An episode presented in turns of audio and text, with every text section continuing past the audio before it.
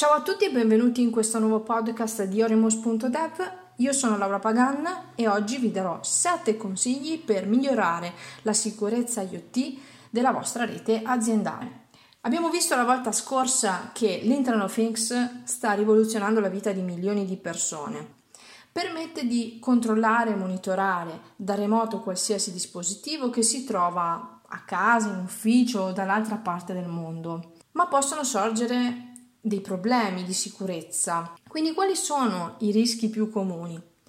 Se da un lato la flessibilità dei dispositivi IoT offre tante opportunità, dall'altro però comporta anche una serie di vulnerabilità causate dall'incremento dei punti di accesso ad una rete, che sia domestica ma soprattutto industriale. Utilizzare un dispositivo IoT che ha accesso diretto ad Internet senza prendere alcuna precauzione può risultare molto pericoloso e i rischi sono legati soprattutto all'esposizione di dati sensibili all'esterno e nel peggiore dei casi verso i cosiddetti cybercriminali. E cosa si può fare quindi per mettere in sicurezza un impianto IoT?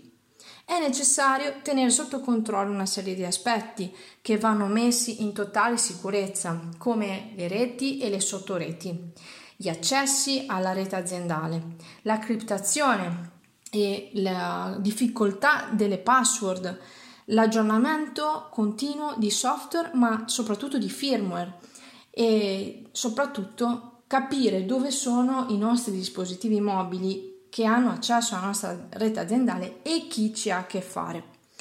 I dati da proteggere sono quelli sostanzialmente identificativi, ovvero che possono essere ricondotti alla persona ma anche all'azienda. Alcuni esempi di uso improprio di questi dati sono il furto di identità, lo spam e lo stalkering.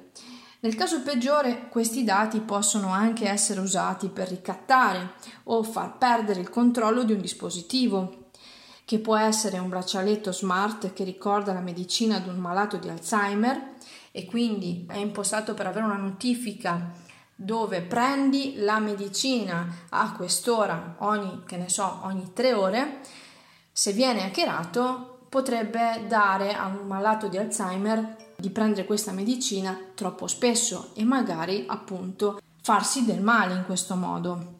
Oppure andando in un altro campo possiamo perdere il completo controllo di un macchinario essenziale per l'azienda e magari perdere tutta una linea di produzione se si inceppa un macchinario importante per la supply chain. Ecco dunque 7 consigli per migliorare la sicurezza IoT del vostro impianto o semplicemente anche di casa. 1. Aumenta la complessità delle credenziali di accesso. Quindi utilizza password complesse che contengano lettere minuscole e maiuscole, ma anche numeri, caratteri speciali, con lunghezza di almeno 12 caratteri. Io consiglio anche 16 caratteri. Considera che più lunga è e la password è più difficile da scoprire. Se inoltre si associa ad una password complessa, la verifica a due fattori in un check biometrico che ormai ci sono praticamente su ogni smartphone, si arriva davvero ad un ottimo risultato. 2 utilizza antivirus e firewall e mantienili aggiornati. Installa firewall software e anche fisici se puoi nella rete per aumentare la protezione e la complessità per entrare nella tua subnet, magari anche chiuso all'esterno, l'ideale sarebbe questo. Abituati a tenere aggiornato il database dell'antivirus e di solito i software antivirus da questo punto di vista offrono già delle impostazioni automatiche con aggiornamenti appunto automatici di default. 3. Aggiorna firmware e software alle ultime versioni per i tuoi dispositivi IoT, ma anche quelli che si interfacciano con i dispositivi IoT.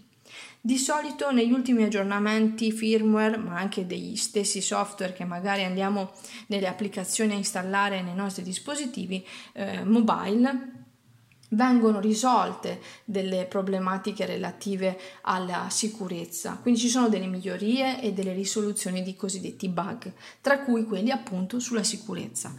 Quindi controlla sempre di avere l'ultima versione. 4. Disabilita le funzionalità che non utilizzi. Abituati ad attivare le funzionalità solo quando ti servono In questo modo aumenti l'autonomia della batteria se presente nei dispositivi e riduci le opportunità di attacco, perché vale sempre lo stesso criterio. Più porte ci sono aperte, più finestre ci sono aperte e più c'è la possibilità che qualcuno dall'esterno trovi un varco per entrare. 5. Affidati quindi ad esperti specializzati in Internet of Things, attenti alla cyber security e che forniscono software solido ed effettuano manutenzione ed assistenza sui loro prodotti. Continua. Non affidatevi a coloro che vi danno in mano, chiavi in mano il prodotto e poi spariscono.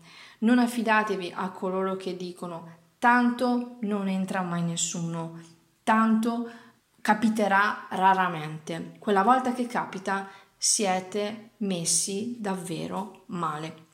6. Controlla chi ha accesso al tuo impianto. Fai sempre attenzione a chi dai accesso al tuo impianto, differenzia le credenziali e differenzia anche i ruoli, limitando le funzionalità in base al livello di responsabilità e di fiducia che hai nelle persone, da amministratore, dal livello amministratore al livello visualizzatore.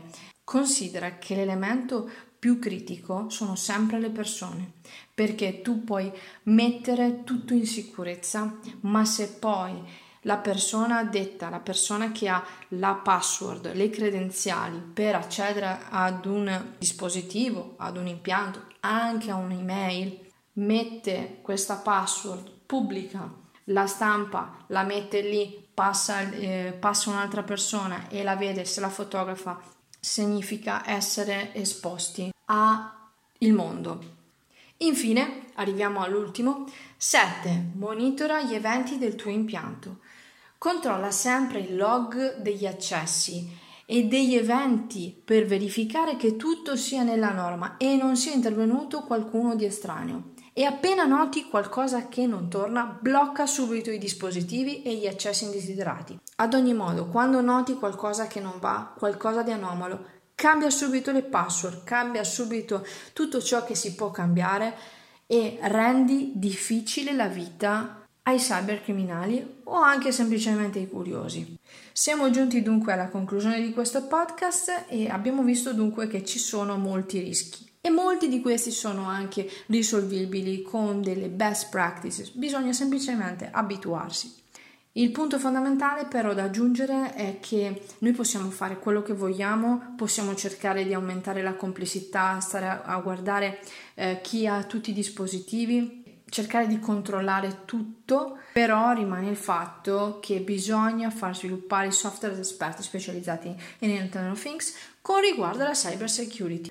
Quindi possiamo prendere tutte le precauzioni del mondo, ma se sotto il cofano il motore perde carburante, prima o poi la macchina prenderà fuoco. Bene, siamo arrivati alla fine di questa puntata.